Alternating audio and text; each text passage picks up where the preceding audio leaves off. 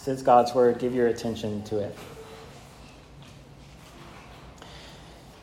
As they were talking about these things, Jesus himself stood among them and said to them, Peace to you. But they were startled and frightened and thought they saw a spirit. And he said to them, Why are you troubled? And why do doubts arise in your hearts? See my hands and my feet, that it is I myself. Touch me and see. For a spirit does not have flesh and bones, as you see that I have. And when he had said this, he showed them his hands and his feet. And while they still disbelieved for joy and were marveling, he said to them, Have you anything here to eat? And they gave him a piece of broiled fish, and he took it and ate before them.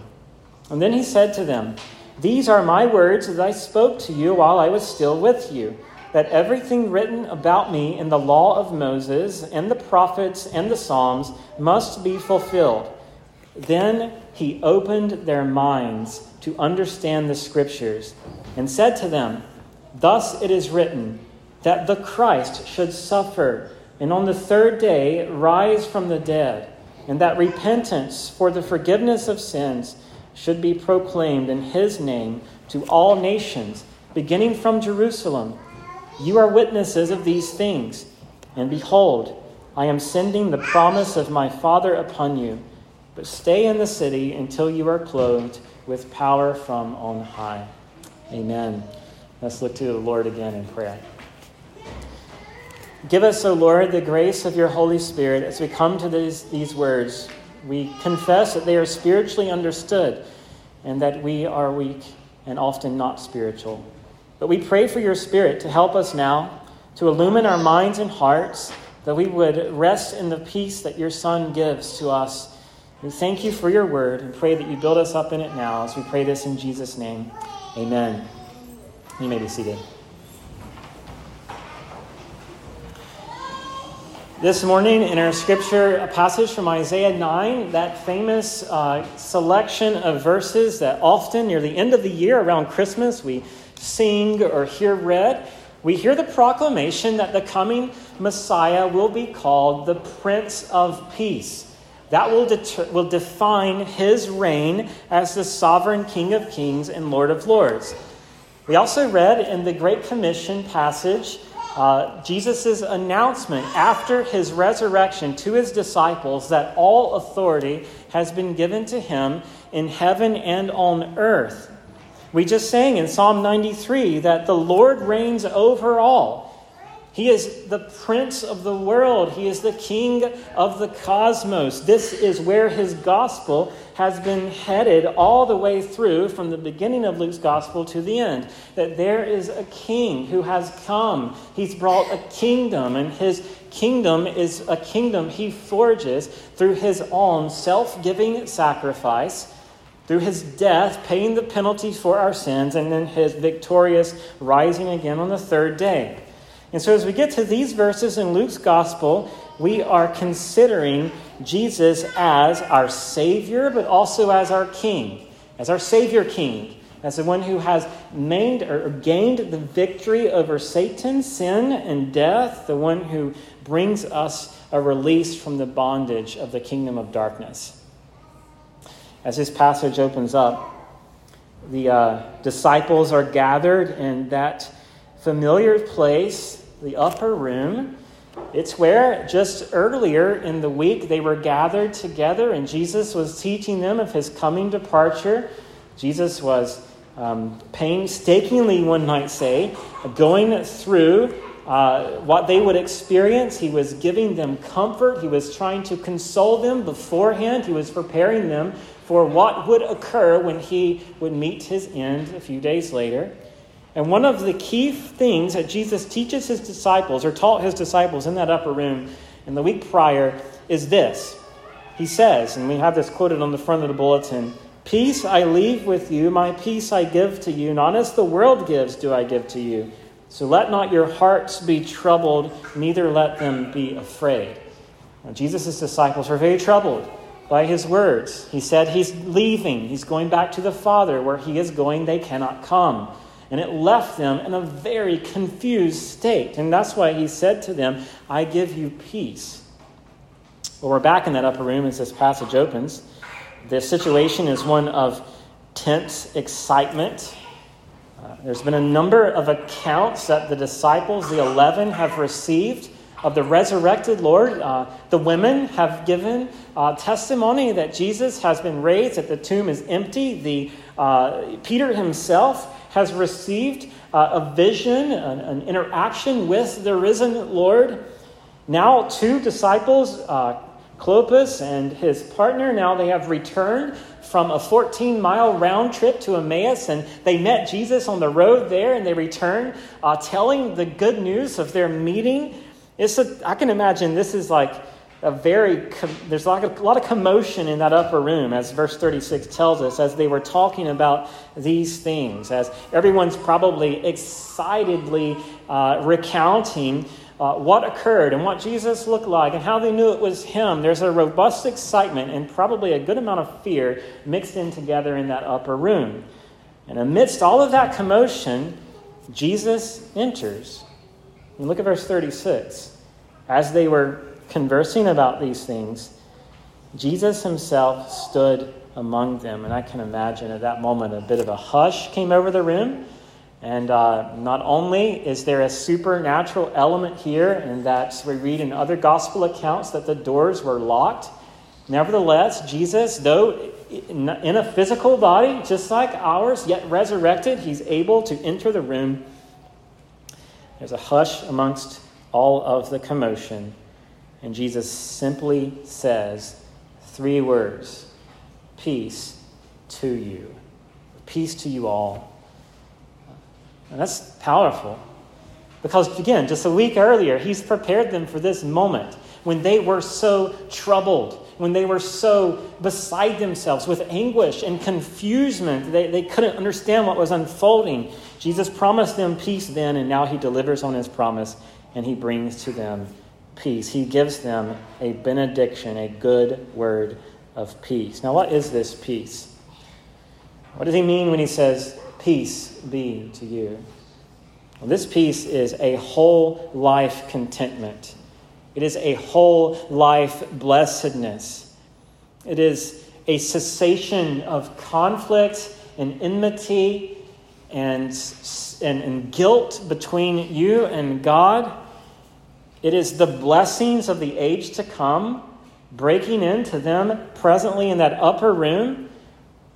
I think it's helpful to contrast this peace with its opposite. Because the opposite of it is guilt and sin and exile. It, it is God against us and us against God. I mean, just consider for a bit the situation in Jeremiah's day or in Ezekiel's day as these prophets were called by God to preach to the people of God, particularly in Jerusalem, and to announce beforehand their coming exile, that because of their sins, God will bring about judgment. And especially Jeremiah, he went and he preached and he preached and he preached and he preached that message to the people, and they did not believe. And worse than their unbelief or apathy in the face of the coming judgment, there were other preachers whom the people flocked to. There were other preachers who came and preached the message saying, Peace to Jerusalem. Peace for God's people. We have the temple. We have God with us. We have his promises in the old covenant. You have no need of worry. Should all the armies of God come, all the armies of the nations come against us, we have the Lord himself. Therefore, there is no worry. You can have you have peace right now. There was a completely opposite message being preached in the land, and the people loved it. So much so that God said of through Jeremiah and through Ezekiel that these false prophets pre- preach a message that says peace, peace, where there is no peace. That's the opposite of what Jesus brings to his disciples here. Not the threat of judgment. It's a peace that, that means there's not a threat of judgment. It truly is now that there is peace made between God and his people. There is no longer exile. God's people are being brought to him, redeemed out from the nations, uh, gathered together as the new temple of God, that very temple that was prophesied in the end of Ezekiel's prophecy. This is a message now of a cessation of judgment, the end of exile, no more enmity between God and man, a peace that is forged by Jesus himself, who is our peace. This is the first word Jesus spoke to his gathered saints that Sunday evening. And it's the word that he speaks to us today. And so, what I want us to do as we go through these verses is really focus on uh, really two aspects. There are three points in your bulletin. The third one is kind of folded into the first two. And that is that there is peace for first the troubled and the doubtful. It's what the saints are experiencing in that upper room. And then, secondly, there is peace for the nations. And I say the third point is folded into this because that covers about all of us the nations, the Gentiles, and those of us, those of you perhaps who might be currently in a state of troubledness or doubtfulness. Here, Jesus' words are very relevant and good. So let's jump right in as we pick up again in verse uh, 36 or maybe verse 37 as we uh, consider Jesus' announcement of peace here and what that means for his disciples in the upper room and then for us. Verse 37, we read that after Jesus has uh, abruptly ended the commotion by appearing there before his disciples, that they were startled and frightened and thought they saw a ghost or a spirit. Uh, this scared them to death. It was like their first gut, excuse me, their first gut reaction to seeing Jesus is that here is a spirit. Uh, they didn't believe. They had been through a lot in the past week, just three nights ago, and it had so uh, affected them that they couldn't put two and two together. Here is the resurrected Lord in their midst. And so they were frightened. And so he says another word to them Why are you troubled? And why do doubts arise in your hearts? He knows what is going on inside of them. They are beside themselves, and these doubts that are swirling around, no doubt driven by amazement or perhaps a lack of understanding of God's word and promise and his ways, the truthfulness of the accounts of Jesus' having been raised uh, it's in the midst of that doubtful situation that Jesus appears and he ministers peace to them. Now, how does he do that? First, he does so by inviting them to experience him as the risen Christ. Look at his words here. He says, See my hands and my feet, doubt showing them his hands and feet, that it is I myself. Now, why would he do that? Why would he say, Look at my hands, look at my feet? This will prove that it is, it is me. Well, because those hands and those feet still bore the scars of crucifixion, perhaps even the wounds there, very fresh.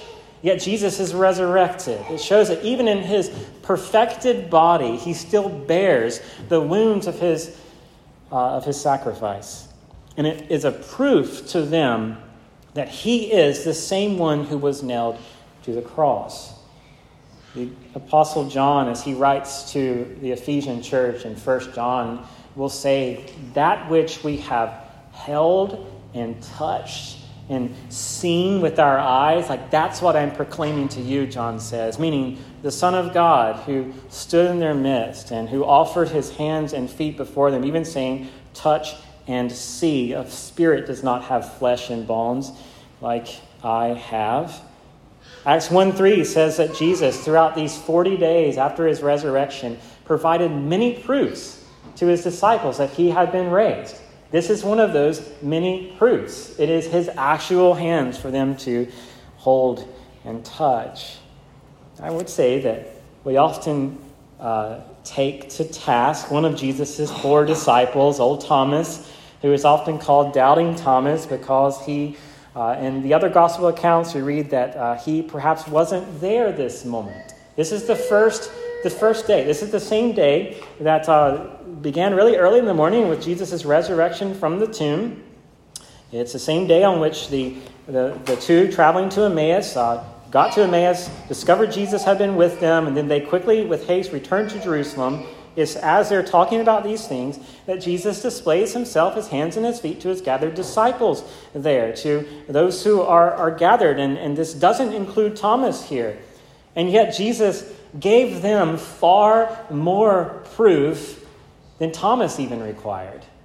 So we call Thomas doubting Thomas, but no, the whole lot of them were very doubtful and very troubled. And Jesus calls them to experience him in their very midst. Now, this experience is something not to be downplayed. Uh, in their call, in their ministry, it is absolutely necessary. You and I don't have the same experience. And we don't see the risen Christ, and we don't have him stand in our midst to the point that we touch his hands and his feet and we see the wound in his side. We don't have that same experience with the risen Christ, for he has ascended to the right hand of the Father.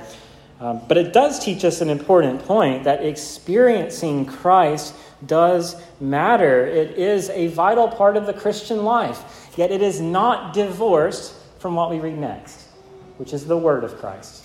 Namely, the way we experience Christ is through His Word. We have a more sure prophetic announcement that is Jesus' own words. He, in their presence, He showed them His hands and feet, verse 40. And they still disbelieved for joy and were marveling.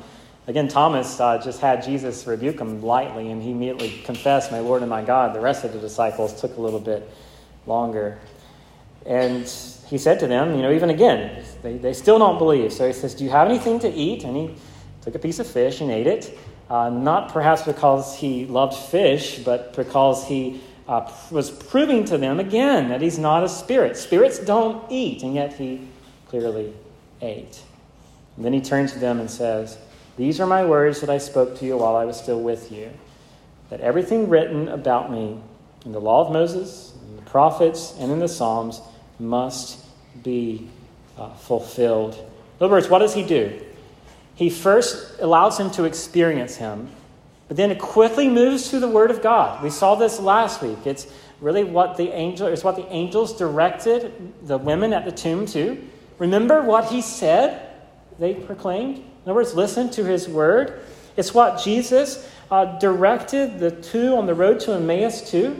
You know, he says, "O foolish ones, slow of heart to believe." all that the prophets have spoken. And then he goes and, into Moses and the prophets and he gives them a biblical theological lesson on that, on that uh, roadway. And he unfolds the scriptures before them and how they proclaim his suffering and then entrance into glory. We have a more sure uh, foundation than just bare experience. Even the greatest experience we could have of Christ Himself, uh, apart from the Word of God, uh, isn't all there is. I mean, the Word of God itself is a more sure testimony. We have this from the words of Peter, who uh, in 2 Peter chapter 1, verses 16 and following, he gives an account of the transfiguration. We saw this earlier in Luke's gospel, where Peter says, I was there. I was standing there. I was eyewitnesses of the majesty of the Lord Jesus Christ when he received honor and glory from God the Father, and the voice was borne by him, or borne to him by the majestic glory, saying, This is my Son, with whom I'm well pleased. He said, We heard this voice. We were with him on the holy mountain, Peter says. We had that triumphant experience of Christ with us. But then he says, There is uh, something more fully confirmed that you would do well to pay attention to. In words, there is a more sure testimony that goes beyond even what your eyes see and your hands touch, and that is the prophetic word. That's why Jesus directs his disciples here to what he has said and what the Old Testament scriptures prophesy. He goes to the Word of God. Look at the extent of Jesus' um, uh, word here, the extent of where he goes. He, he, we read here that he turns to the law of Moses and to the prophets and to the Psalms and says that they, are all things in them written about me, must be fulfilled. Uh, in that day and time, when you just had the Hebrew Bible, just what had what we call the Old Testament, it was made of three parts. It was made of the law of Moses. We talked about this last week. This is the first five books of the Bible, and it was made of the prophets, which included some of the writings like 1st and 2nd Samuel, and then it included the writings, or here the Psalms, kind of referred to by its largest book in it.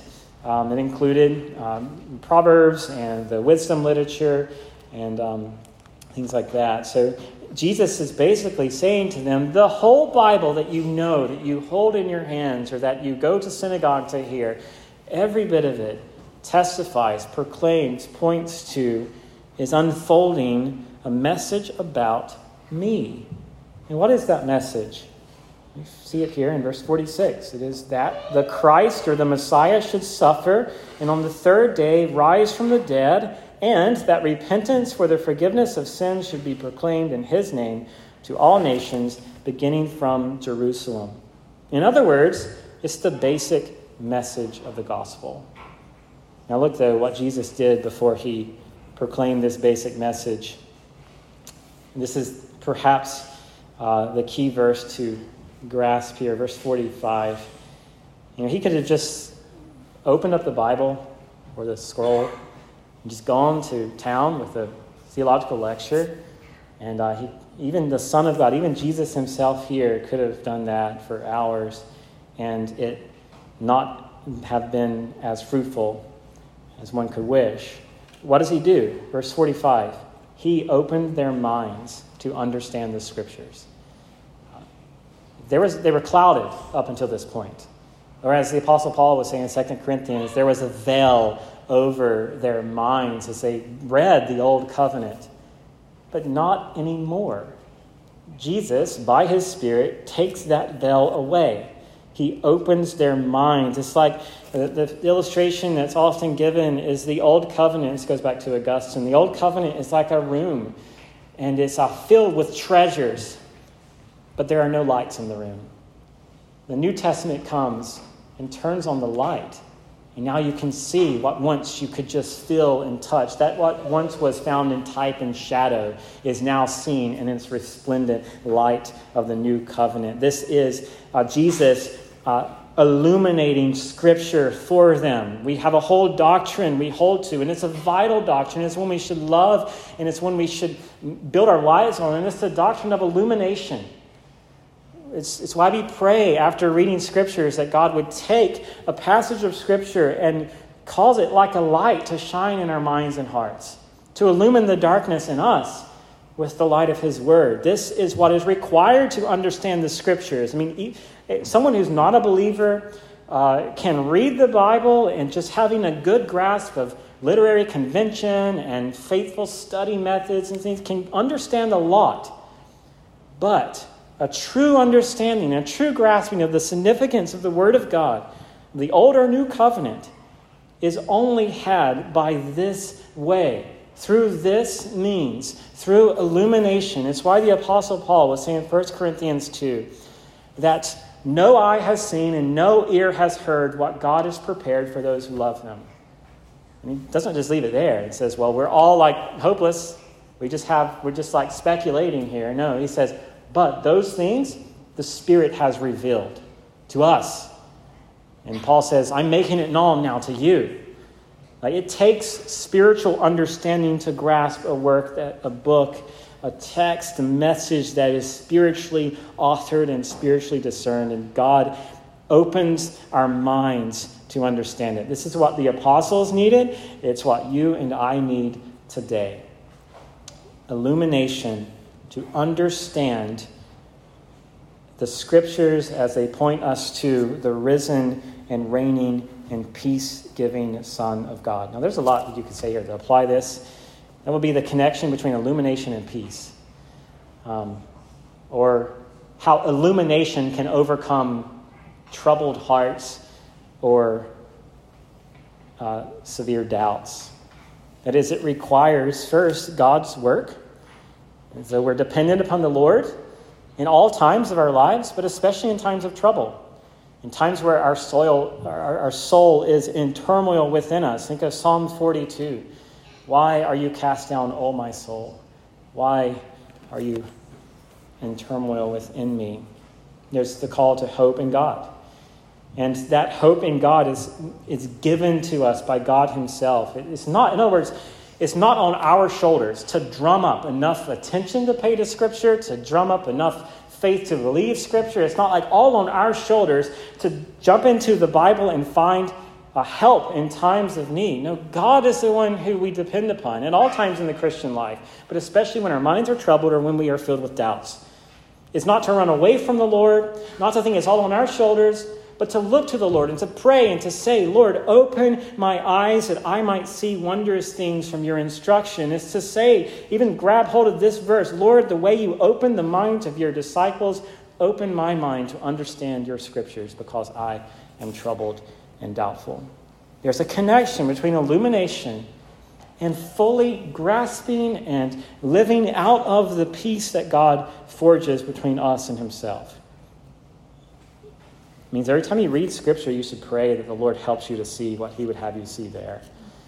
It means that every time you read Scripture, you do so as an act of faith filled dependence upon the Lord it means that when your heart is troubled and when your mind is filled with doubts, the best place you can go to is Scripture and to depend upon the Lord that you, as His sheep, would hear His voice and the Lord would give you exactly what you need for that day, just like He promises to give you your daily bread. Because it's in the Scriptures and it's through illumination where peace is grasped. sometimes it's just a simple, basic message of the gospel that Christ died for your sins rose again on the third day, and now calls you to repentance that you might walk in his ways. Like this isn't, uh, it isn't spiritual rocket science, it's a dependence upon the Lord. Now, these things are necessary for service with God or for the Lord. We see this in the disciples here, and this is true in our life as well. What Jesus does here is more than just answer their doubts or minister them to them in their troubles. He's preparing them for the task that he is placing before them. He's preparing them for the task to bring this good news message to the nations. Look at the end of verse 47. He proclaims that this is what the Old Covenant teaches that repentance for the forgiveness of sins should be proclaimed in the name of the Messiah to all nations, to every tribe and tongue and language under heaven, to all the families of earth, beginning in Jerusalem. And he says to the, his disciples here, You are my witnesses. You are witnesses of these things, and I am sending the promise of my Father upon you. Stay in Jerusalem until you are clothed with power from on high. We see that this peace that Jesus gave to his disciples is also for the nations. It's not just for them in that upper room, it's not just for the city of Jerusalem and God's people, Israel. It's for those who are far off as well. It's for the Gentiles. It's for the coastlands. For those whom Jesus will bring in, sheep that are not of this fold, that he will gather together into one flock. It's Jesus for the nations. He is he who is a light unto the Gentiles, even as we heard this morning. Jesus who brings the peace of God to the peoples of the world. This is why he is called the Lamb of God who takes away the sins of the world. It's why he said he came to seek and save the lost. It's why 1 John tells us he is the propitiation not only for our sins, but also for the sins of the whole world, meaning all the peoples of earth, meaning the nations, meaning people from every tribe and tongue and language. Jesus brings peace to the nations, and he does so through his apostles, whom he is now preparing to go to the ends of the earth. This is Luke's Great Commission. Just as we read it in Matthew this morning, here is Luke's rendition of, these, of this great uh, call to bring the good news of the Messiah to all the nations. Notice where Luke focuses uh, their attention. It's on their identity. They are witnesses of these things, but also on God's power. Just as he earlier, you could say, uh, brings out that in order to understand the scriptures, we need God's work in us through the work of illumination. Here he focuses on their gospel witness and call and says, This must come to you from God's power. You can't do it in your own flesh. You can't preach and proclaim and witness in your own strength. You must be clothed with power from on high. And so wait in Jerusalem until that day. And what is he talking about? What is the Father's promise that He's sending upon them? What is that power from on high? But it's the Holy Spirit. It is the one who gives illumination. It's the one who then gives the power of God for service unto the peoples of the world. It's what the church received on the day of Pentecost when the tongues of fire fell from heaven and when the apostles were filled with the Spirit and proclaimed the gospel, even in different languages, a foreshadowing of this day when all tribes and peoples and languages will be brought to the Lord. Here, the Spirit is promised to his people that they would go forth equipped to proclaim his name. Now, this is true of the official apostles. This is their, uh, their training, this is uh, prerequisites for what it means to be an apostle. I mean, even in Acts 1, as the, the, the 11 gather to select one to replace Judas, what do they set forth as criteria for being an apostle, like an official, capital A apostle? Well, it involves having seen the resurrected Christ and having been with them as he ministered, which would involve like seeing his hands and feet and touching him and, and been there to hear his teaching and perhaps been there in the upper room. It involved that kind of, of witness, that this capital A apostles, the 12, would be these faithful witnesses. But this is not just true of them, this is true of official ministry today. So, for me as a pastor, for elders, for deacons, like for those who serve the body, it's true that it must begin with the power of God, founded on the Word of God that highlights the works of Christ. We don't get to make up any message that comes into our minds. We don't get to fabricate something that is new and exciting. No, we have the same old message that Jesus has come and died for our sins and rose again on the third day, and we proclaim repentance and the forgiveness of sins in His name. Nothing new. And this is required. It's required that the Spirit empower such witness. But that's not just true for the apostles. It's not just true for like official church ministers today. It's also true for every single one of you. As you are called to be witnesses for the Lord. In your families, as parents, you're called to pass on the faith to the next generation, to your children.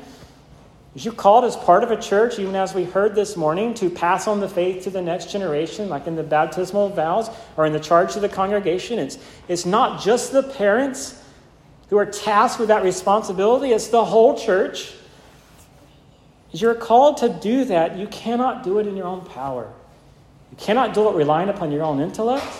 You cannot do it relying upon your own strength. It must be born out of a dependence upon God to open your mind for yourself to feed upon the scriptures, and then in the power that God gives to bear witness to it to your children, to those whom you would love to see become Christians, in your witnessing, your neighbors and your families, and everywhere you would proclaim Christ. It begins with a dependence upon the Lord. He brings peace, but he brings peace through the um, people that he has set apart and empowered for that task, his ambassadors. So you could say that these verses here for us and their promise of peace, they remind us to be a constantly dependent people. To be a people who don't rely upon our own strength, who trust not in our own ways, who, uh, who, who depend, as we heard this morning from Proverbs 3 upon the Lord, to acknowledge Him, to let Him make straight our paths, to not be wise in our own eyes. These verses and Jesus in His interaction with the disciples in the upper room call us, just as they called them, to be a radically dependent people upon the Lord. To pray, open my eyes, O Lord, to understand your word, and then use me to be your witness. Give me, O Father, the power of your Spirit, that I would go forth and proclaim your Son, even unto my children. So these words call us, you and I, to be a dependent people, dependent ultimately upon the peace that Christ has won and given to us. Let us be such a peaceful and dependent people. Let's pray.